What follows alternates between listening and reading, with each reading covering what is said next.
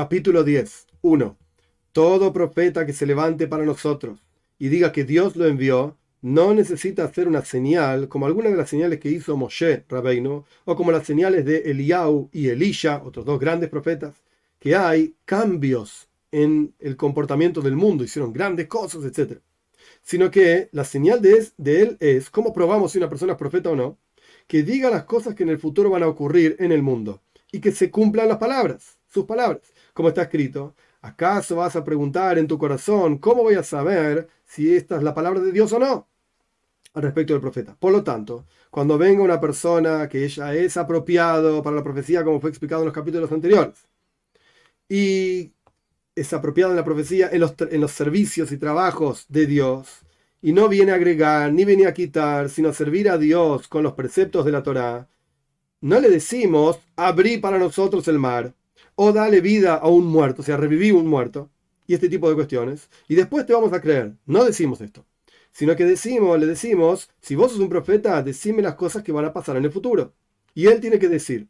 Y nosotros esperamos a ver, a ver si vienen las palabras, se cumplen sus palabras o no se cumplen. E incluso si se cayó una cosa pequeña, o sea, no se cumplió algo muy pequeño de lo que dijo este profeta, ya sabemos que es un profeta falso. Y si vinieron, pasaron todas las palabras, entonces, en nuestros ojos, esta persona es creíble. 2. Y lo revisamos muchas veces. Si se encuentran sus palabras fieles todas, entonces este es un profeta verdadero. Y como está escrito respecto de Shmuel, el profeta Shmuel, y supo todo Israel desde Dan, o sea, de la tribu de Dan al norte, hasta Beersheba en el sur, que es fiel Shmuel, profeta de Dios. 3. ¿Y acaso los que calculan los tiempos, o sea, Tarot y ven las estrellas, y los brujos, dicen lo que va a ocurrir en el futuro? ¿Y qué diferencia hay entre los profetas y ellos? Sino que aquellos que calculan los tiempos y los brujos y este tipo de cuestiones, algunas de sus palabras se cumplen y algunas de ellas no se cumplen. Como está escrito, que se levanten por favor y te salven aquellos que observan el cielo y miran las estrellas y dicen las cosas nuevas que van a ocurrir sobre ti. Esto está en Ishaya, en el capítulo 47, versículo 13. Es decir, explica Rambam, de aquellas, aquellas, los que dicen de aquellas cosas que van a pasar, y no todo lo que va a pasar. Y puede ser que no se cumpla de sus palabras nada, sino que se equivoquen en todo, como está escrito, aquellos que cambian las señales falsas y son brujos de falsedades, de risa, por así decir, de burla, dicen cualquier cosa. Pero el profeta, todas sus palabras se cumplen, como está escrito, que no cae de las palabras de Dios a tierra nada, por así decir. Y de la misma manera está escrito, el profeta que está con él en su sueño le va a contar el sueño y que yo hablaré con él y va a hablar mis palabras verdaderamente. ¿Qué tiene que ver la paja con el grano, dice Dios, esto está en Irmiau, en el capítulo 23, el versículo 28. Es decir, las palabras de los brujos y los sueños son como paja que se mezcló un poco de grano. Y la palabra de Dios es como grano que no tiene nada de paja en absoluto. Y en este asunto el versículo prometió y dijo que aquellas cuestiones que le hacen saber los que calculan tiempos y los brujos a las naciones y a las falsedades que dicen, etcétera, el profeta les va a decir a ellos las palabras verdaderas. Y ustedes no necesitan aquellos brujos y aquellos que calculan tiempos, etcétera, y ese tipo de cosas. Como está escrito, no habrá en ti, o sea, en el pueblo de Israel, ni persona que pase a su hijo o a su hija por el fuego, etcétera, porque las otras naciones hacen esto, etcétera. Los, etcétera están en el libro del Rambam propiamente dicho y dice el un profeta de, dentro tuyo, de tus hermanos. Esto está en el libro de Dvarim, capítulo 18, en los versículos 10, 14, 15. He aquí aprendiste que un profeta no se levanta para nosotros, sino para hacernos saber las cosas que van a ocurrir en el futuro, en el mundo. Si va a haber saciedad, si va a haber hambruna, si va a haber guerra, va a haber paz, y este tipo de cosas. E incluso cuestiones individuales, personales, también el profeta dice. Como por ejemplo la historia de Shaul, que perdió una cuestión, perdió algo, perdió unos burros, y fue a buscar al profeta para que le diga dónde estaban esos burros. Y este tipo de cuestiones es lo que dice un profeta.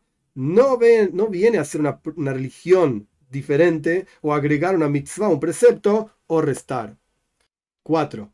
Las palabras de castigo que el profeta diga, como, por ejemplo que diga, fulano morirá, o tal año será un año de hambruna o guerra, o este tipo de cuestiones, si no se sostienen sus palabras, no pasan las palabras que dijo el profeta, no es una negación de su profecía. Y no decimos, aquí, este habló y no pasó. Porque Dios es lento para la ira y amplio para la bondad y se arrepiente de las cosas malas, o sea, Dios perdona las cosas malas. Y puede ser que las personas se arrepintieron o se acercaron a Dios y les fue perdonado, como las personas de la ciudad de Nínive. O puede ser que esto pasa más tiempo, va a ocurrir después como la historia de Hizkiyahu. O sea, el castigo va a pasar, simplemente que va a pasar después de lo que el profeta dijo.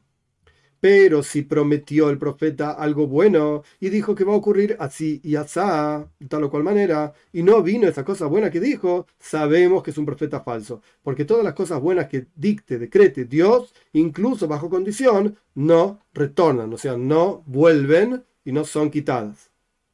En esta edición de Rambam hay un paréntesis que los comentarios dicen que en realidad no es del texto del Rambam ese paréntesis, sino que se coló, por así decir. Yo lo voy a decir, pero está entre paréntesis y de vuelta. Hay discusión de si esto que voy a decir ahora es parte del texto del Rambam o no. Paréntesis. Y no encontramos que se haya arrepentido en algo bueno Dios, excepto en la historia de la destrucción del primer templo, que prometió a los justos que no morirían con los malvados, y Dios se arrepintió. Y esto está claramente explicado en el Talmud, en el tratado de Shabes. Cerramos paréntesis. He aquí aprendiste que las cuestiones buenas solamente se puede probar a un profeta, algo bueno que diga, porque si dice cosas malas, puede ser que no pasen. Y esto es lo que Irmiau le dijo en su respuesta a Hanania Ben Azur, cuando Irmiau profetizaba las cosas malas y Hanania profetizaba las cosas buenas. Le dijo a Hanania, Irmiau a Hanania, si no se sostienen tus, mis palabras, esto no es prueba de que yo soy un profeta falso, pero si no se sostienen tus palabras, entonces se sabe que vos sos un, tú, eres, un profeta falso. Como está escrito, sino, por favor, escucha estas palabras, y el profeta que profetice en paz, cuando venga esto, ese profeta se sabrá que es un profeta que lo envió Dios realmente, en Irmiao, en el capítulo 28, los versículos 7 y 9. 5. Un profeta que testifica sobre otro profeta, que es efectivamente un profeta, este podemos asumir que es un profeta y el segundo no necesita ser analizado, con todo lo que el Rama me explicó, cómo analizamos un profeta, diciendo el futuro, etc. Porque Moshe profetizó sobre Yoshua y todo el pueblo de Israel le creyó antes de que haga cualquier señal.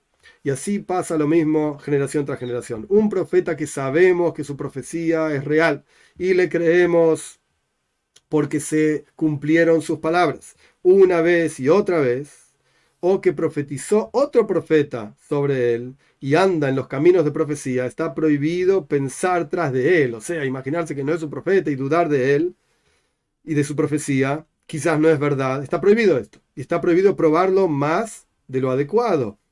Y no tenemos que andar y probar siempre a este profeta. Como está escrito, no prueben a Dios su Señor, como lo probaron en el lugar que se llamaba Masá. Y también dijeron, ¿acaso Dios, el pueblo de Israel dijo en el desierto, ¿acaso Dios está dentro de nosotros o no?